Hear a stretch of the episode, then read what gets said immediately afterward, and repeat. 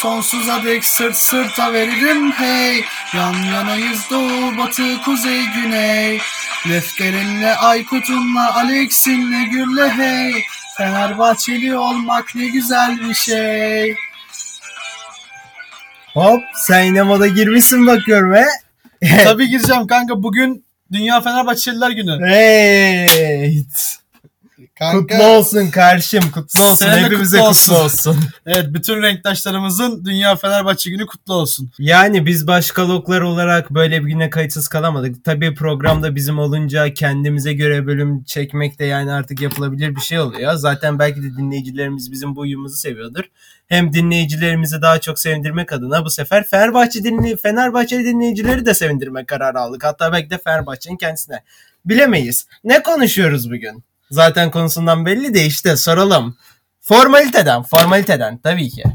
Evet bugün Fedai Fenerbahçe hakkında konuşacağız genel olarak. Şaşırmadık. O zaman konuşalım.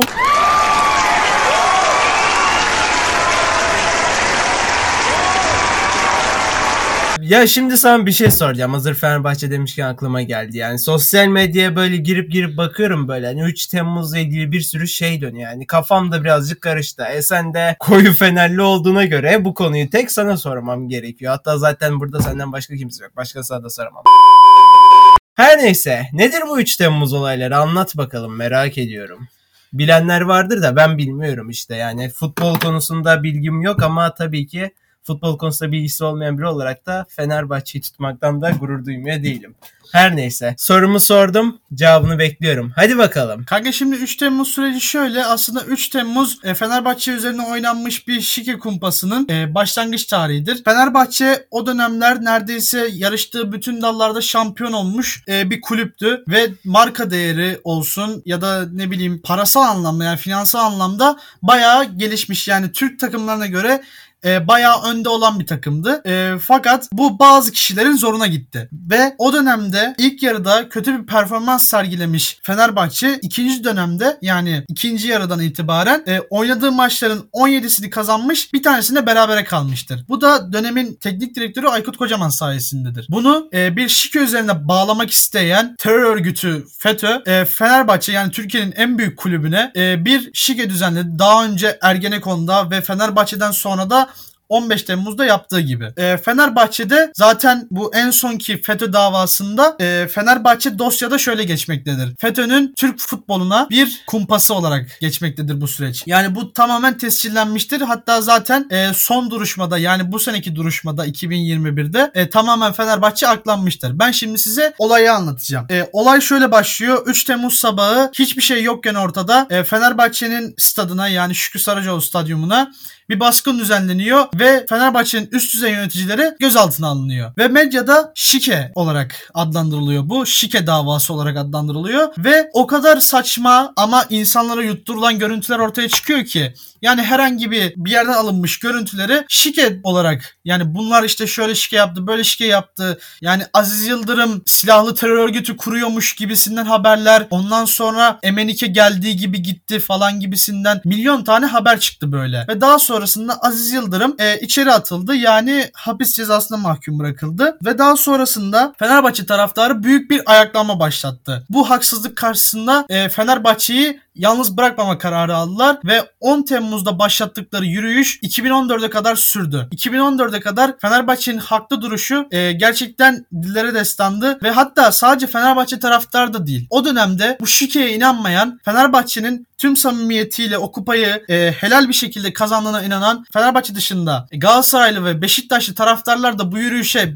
formalarıyla katılmış ve Fenerbahçe bayrağı sallamışlardır. Onlara da renktaşımız olmasa bile bu kardeşlerimize de çok teşekkür ederim ben kendi adıma. Daha sonrasında tabii ki bunlar birer birer çöktü. Aziz Yıldırım aklandı ve hapisten çıktı ve Aykut Kocaman'ın e, o 2012'de dediği söz yani gerçeklerin bir gün ortaya çıkma gibi garip bir huyu vardır sözü kanıtlanmış oldu. Gerçekler elbet bir gün ortaya çıkacaktı. O da en sonunda oldu. Ayrıca Aziz Yıldırım'ın ne Fenerbahçesi kardeşim memleket elden gidiyor sözü de 2016'da zaten e, e, kanıtlanmış bir şekilde ortaya çıktı. Ki onda da zaten yine haklı bir direniş ve daha sonrasında kazanan bir zaferden bahsediyoruz. E, Fenerbahçe özelinde 3 Temmuz süreci böyleydi genel olarak. Daha sonrasında zaten dediğim gibi Fenerbahçe aklandı ve ortaya bütün o saçmalıklar, işte ne bileyim kumpaslar hepsi birer birer ortaya çıktı Fedai. 3 Yani Temmuz ge- bu. Yani gerçekten başımıza diyeyim. Sonuçta ben de fenliyim. ilgim futbola ilgim olmamasına rağmen hatta çoğu spor dalına ilgim olmamasına rağmen. Ama bu üzücü olaya rağmen taraftarın ve insanların yani öyle bir olay yok tarzında hani bir direnmesi yani hakkını savunması özellikle yani nasıl diyeyim anayasal haklarını kullanması ve bunu kararlılıkla devam ettirmesi belki de hani bu sürecin bu süreçten alnımızın akıyla çıkmamıza en büyük vesile olmuştur. Hani bankası dışarıdan bir göz olarak şu an öyle görüyorum. Ama gerçekten yani kötü başlamış bile olsa en sonunda aklanmak gerçekten de güzel bir şey. Peki o zaman ben başka bir soru yönelteyim. Az Yani negatif bir olaydan girdik sonu pozitif bitse de. Peki Hüseyin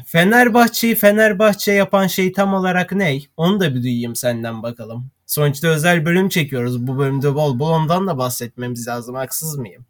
E, haklısın. E, şöyle söyleyeyim Fenerbahçe'yi Fenerbahçe yapan aslında bu davada da öne çıkan özelliklerden bir tanesi vazgeçmemek. Mesela Fenerbahçe uzun süredir şampiyon olamayan bir kulüp veya da ne bileyim Avrupa'da herhangi bir başarısı olmayan bir kulüp. Mesela Türkiye'de Galatasaray var Avrupa Kupası kazanmıştı hatta tek kupayı kazanmış bir kulüp. Ama Fenerbahçe taraftarı ne olursa olsun ya çok başarısı var ama hiç başarısı olmasa bile asla vazgeçmeyen, takımını sürekli destekleyen ve takımını sürekli gazlayan bir taraftar kitlesine sahip. Fenerbahçe bu konudan çok şanslı. Mesela diğer takımlar işte mesela 30. haftaya kadar kötü gittiyse 30. haftadan sonra lige havluyu atar ve bıraktım der. Ben artık şampiyon olamam der. Ama Fenerbahçe'de böyle bir şey yoktur. Mesela bu senekinden örnek verelim. 11 puan fark açılmış birlikte Fenerbahçe geldi geldi geldi geldi. En son 2 puanla şampiyonluğu kaçırdı. 11 puanı kapatarak. Fenerbahçe eğer belki de havlu atsaydı o 30. haftada şu an oraya bile gelemeyecek. Yani diğer takımlar olsa 11 puan fark kapanmazdı. Ama Fenerbahçe'nin inadı bu. Ben bırakmıyorum diyor. Zaten bırakma ihtimalleri de yok. Oyuncular istese bile bırakamazlar. Çünkü Fenerbahçe taraftarı asla buna izin vermez. Fenerbahçe'yi Fenerbahçe yapan inatçılıktır, e, vazgeçmemektir, uğruna her şeyini feda etmektir. Peki bu taraftarların ruhu ya da oyuncuların ya da genel olarak Fenerbahçe'nin bu ruhu nereden geliyor? Yine bu inatçılıktan mı yoksa başka anlatmak istediğin şeyler de var mı?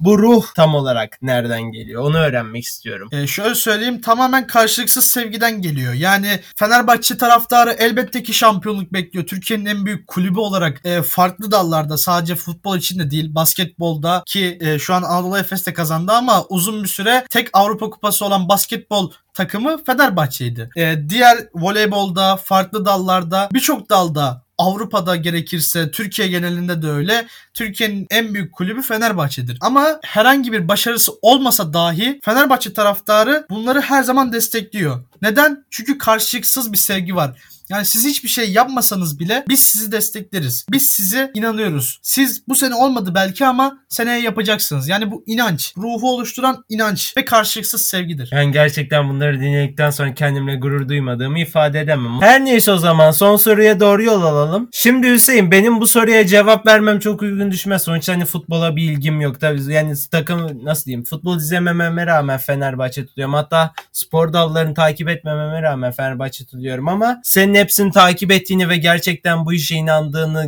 görüyorum yani arkadaşın olarak hatta yanındaki partnerin olarak da görüyorum. Zaten belirttim ben de bu şu an zaten formalar üstümüze bu formayı giymekten ben de onur duyuyorum. Peki Hüseyin Fenerbahçe senin için neyi ifade ediyor? Onu bir sorayım sonra başka bir soru daha soracağım sana. Hadi başla. E, Fenerbahçe benim için mesela telefonumda, masamda Hatta odamın birçok yerinde birçok Fenerbahçe imgesinin olma sebebi e, benim için bir umudu işaret etmesi. Bir umut. Hep bir umut. Yani hiçbir şey olmasa bile ortada bir umut var. Yani bu sefer olacak. Ya da ne bileyim olduysa bile daha da iyisi olacak. Neden daha iyisi olmasın ki? Hiçbir zaman vazgeçmemek. Fenerbahçe'yi en iyi tarif edecek şeylerden bir tanesi de budur. Fenerbahçe'yi zaten e, Fenerbahçe yapan şeylerden biri de budur. Ve benim de Fener'i desteklememin, Fener'in benim için ne anlamı olduğunun cevabı da aslında umut ve inanç. Yani Fenerbahçe'deki bu umut ve inanç e, benimle bağdaşıyor ve benim de umutlu ve inançlı olmamı sağlıyor belli noktalarda. Mesela çok kötü olduğum bir ders vardır. Ama bu dersten her zaman geçeceğimi umut ederim. İnanırım belki de. Ve gerçek de olabilir. Mesela mesela Fenerbahçe her zaman umut eder. Şampiyonlar Ligi kupası almak. Her zaman umut ediyoruz. Hep de o vaadi bizi gerçekleştirecek kadrolar kurulur ve o kadrolar elinden gelen her şeyi yapar. Gerçekten bir inanç vardır yani. Biz de mesela kendi kişisel olarak o sınava yani ne kadar düşük de olsak kendimiz düşük de görsek yine de en iyi şekilde hazırlanır, en iyi şekilde umut eder ve inanırız. Daha sonrası artık bizim başarımıza bağlı. Ama önemli olan çalışmak ve inat etmek. Fenerbahçe benim için hani benliğimi oluşturan şeylerden bir tanesi. Yani duygularımı oluşturan mesela hani bir söz vardır. Mesela Fenerbahçe'nin arkasından ağladığım kadar herhangi bir kızın arkasından ağlamış olsaydım şimdi yanımda sevgilim vardı falan gibisinden muhabbetler dönüyor. Ya buna ben de katılıyorum. Yani Fenerbahçe'nin arkasından ağladığım kadar hiçbir şeyin arkasından ağlamamışımdır yüksek ihtimalle. Bir futbolcu sakatlanır, arkasından ağlarım. Yeni bir futbolcu gelir, mutluluktan ağlarım. Mesela bu sene Mesut geldiğinde e, Mesut'u sen mi getirdin acaba falan filan diye böyle soran arkadaşlarım vardı. Çünkü Instagram'da sürekli storylerde işte Mesut geldi, şöyle geldi, böyle geldi. işte hayırlı olsun falan gibisinden birçok mesajım oldu. Zaten bunu Feda'ya da şu an doğruluyor. Yanımda gülüyor. yani zaten hani maçı kaybettiğinde ya da herhangi bir aksaklık olduğunda yaşadığı üzüntüde hatta telefonla arıyorum böyle hani normal bir konuda konuşmak ya da belki de başka hoca hakkında konuşmak için zaten konuşmalarımızın çoğunu ya Fenerbahçe'de başka hoca oluşturduğu için artık bu durumu da kanıksadım. Gerçekten yani kötü olaylarda moralinin bozuk olduğunu ifade ediyor. Hatta sebebini sorduğumda da artık sebep sormamaya Fenerbahçe yine mi bir aksaklığa kurban ya da yine mi bir aksaklık oldu diye sormaya başlıyorum. Ya da güzel bir haber olduğunda da yine Fener'le ilgili güzel bir gelişme mi var diyorum. Ve ikisinde de aldığım cevap tabii ki de Fener'le ilgili olması oluyor. Ama tabii ki gerçekten hani bu onun tercihi. Ben de saygı duyuyorum arkadaşlar. Hatta destekliyorum. Sonuçta şu anda bana Fenerbahçe özel bölüm çekeyim diye gelen hatta şu an üstüme bu formayı giydiren kişi de o. Tabii ki saygı duyuyorum. De, hem arkadaşım hem Fenerbahçe yürekten ve gönülden destekliyorum diyeyim ben de o zaman. Evet o zaman ben de son olarak şunları söyleyeyim ve bağlayalım. Fenerbahçe birçok talihsizlikle mücadele etti bu zamana kadar. Yani sadece bu 3 Temmuz süreci de değil. 2014'te mesela takım otobüsünün e, kurşunlanması ya da ne bileyim bu 3 Temmuz sürecinde kaybettiğimiz futbolcular herhangi bir şekilde e, göndermek zorunda kaldığımız çünkü takım batıyordu. Takımda para kalmamıştı. Bütün böyle tazminat borçları falan gelmişti ve oyuncuları satmamız gerekiyordu bir şekilde. Fenerbahçe taraftarının desteği burada. Feneryum'daki bütün ürünler bittikten sonra hala bir şey alamayan ama destekte bulunmayan bir kişinin abla şurada klima var bana bunu iki katı fiyatına sat yeter ki Fenerbahçe'ye faydam olsun demesi bile aslında Fenerbahçe ruhunu yansıtan en büyük şeylerden bir tanesidir. Fenerbahçe başına gelen birçok talihsizlikle mücadele etmiştir ama hiçbir zaman yıkılmamıştır. Son olarak da şunu söyleyeyim. Doğruların bir gün ortaya çıkmak gibi kötü bir huyu vardır ve biz Fenerbahçe olarak o doğruları bugün ortaya çıkardık. Fenerbahçe haklıydı. Ee, her zaman söyledik. Haklıyız, kazanacağız dedik ve haklıydık kazandık. Bu ruh umarım kaybolmaz diyeceğim de ben bu ruhun hiç kaybolmayacağını zaten bildiğim için hani böyle bir cümle kurmak doğru olmaz. Sonuçta hani bu ruh umarım kaybolmaz demeye gerek yok. Çünkü bu ruh kaybolmayacak. Zaten Hüseyin'in anlattıklarına da katılıyorum. Yani futbola ilgi duymayan, hatta spor dallarına ilgi duymayan birisi olarak bile buna katılıyor olmak gerçekten benim için onur eden bir şey. Zaten ne söyledim başta ben açık ara yani bir futbol cahiliyim bu konularda ama yine de bu tarz bir bölümde yer almak benim için de büyük bir onur. Son olarak bir son bir şey söyleyelim ondan sonra da o zaman hadi. O zaman şöyle söyleyeyim. Buradan Can Bartu'ya, Lefter'e, Aykut'a, Alex'e, Emre'ye, Volkan'a, Rüştü'ye ve Fenerbahçe forması giyip Fenerbahçe'ye faydası dokunmuş bütün efsanelerimize saygı ve minnetle dar ağacında olsak bile son sözümüz Fenerbahçe.